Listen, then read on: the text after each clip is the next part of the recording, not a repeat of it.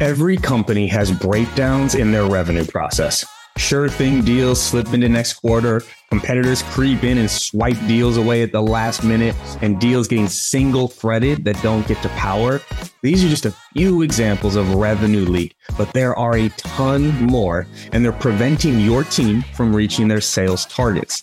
That's why I'm such a big fan of Clari's revenue platform. It's the only tool that actually helps leaders take control of their revenue and thrive through any market conditions, especially when things get tough.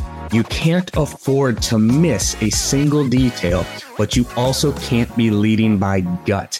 Clari combines the science and the art of sales and sales leadership. So go to clari.com if you want to answer the most important question in your business. Are you going to meet, beat, or miss on revenue?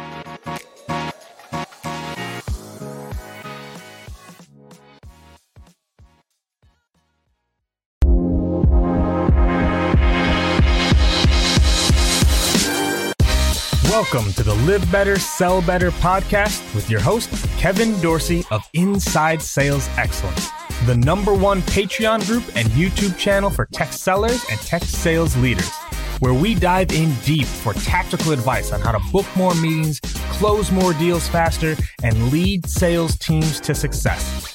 But we don't stop there. We also focus on the person in salesperson.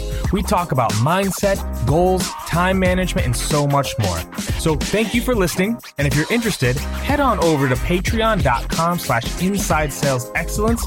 Now with that, grab a notepad, get ready, and let's dive into the good stuff. What are some of the learnings you've had over the past, you know, four to five years speaking to people in this space of like what seems to be working, or maybe the opposite, what you know isn't working that people are still out there doing? Well, yeah, a lot of it's not working, right? so I, there's been a change over this period. As, as you've seen the conversation shift from the enthusiasm for sort of the, you know, I'll label it the predictable revenue model to people thinking, okay, well, you know, it's not quite as black and white as we thought. You know, we all sort of rushed into it.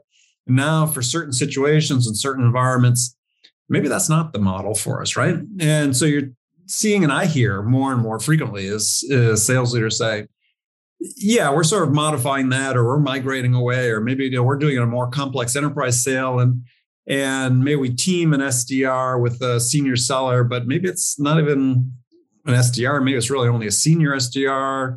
So mm-hmm. there's there's changes afoot, mm-hmm. and it's not going to be as I think applied as in blanket fashion it's sort of been in the past.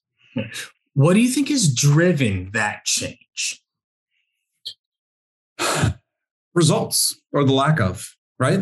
I mean, I think that that SaaS is a business, the overall win rate that companies have is, is relatively low. And when they try to bring that type of win rate into a more enterprise, complex enterprise environment where there aren't as many prospects, you can't be as wasteful. And so you have to make sure that you win a higher fraction of your deals. So that says, look, how do we have to reevaluate everything about what we're doing, starting with how do we initially engage with people and prospects, all the way up to how we work with the deals and close it.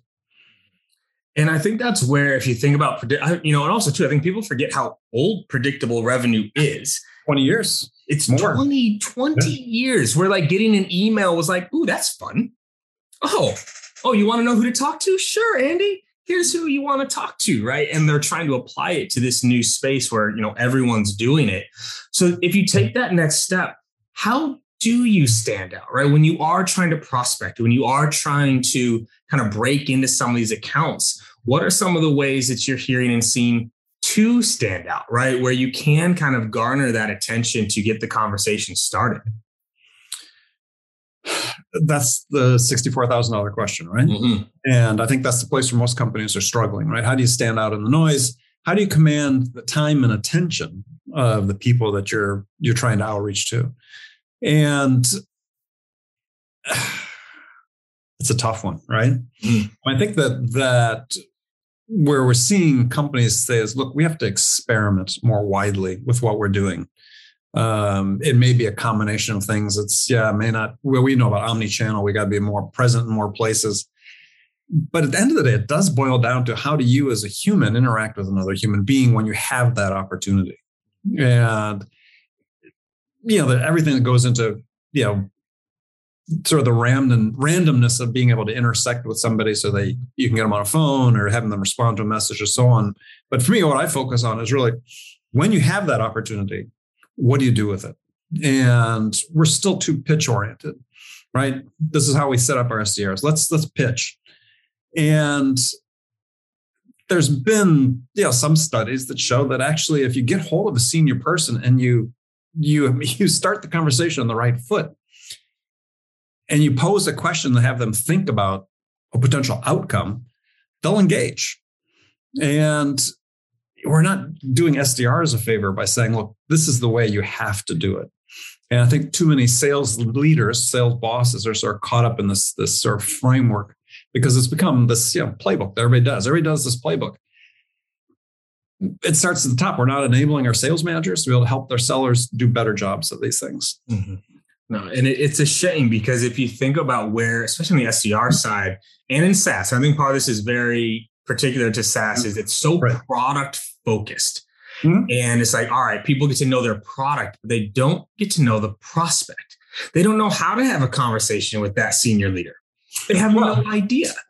Yeah, well, I, and so I, it comes to an idea that that I've been talking about more recently, which is something actually I, I borrow from soccer, and people listen to the show know I'm soccer obsessed. And I remember seeing this interview with a coach in the Premier League who was talking about, well, you know, when we bring young people into the team, we spend a few months training them how to be a person before we train them how to be a player. And to me, this is something we're missing in sales, right? We're we know this is a human business. We know that the ability to connect with another human being, the ability to unleash your curiosity, to to keep probing, to be able to help the buyer. You know, some of these things are just human skills. And we make the assumption that people coming into the workforce and sales know how to do this. They know how to be human. And they don't necessarily. And so let's spend the time to invest in them to help them with sort of these just, I said, basic human oriented skills. And then let's teach them how to be a seller.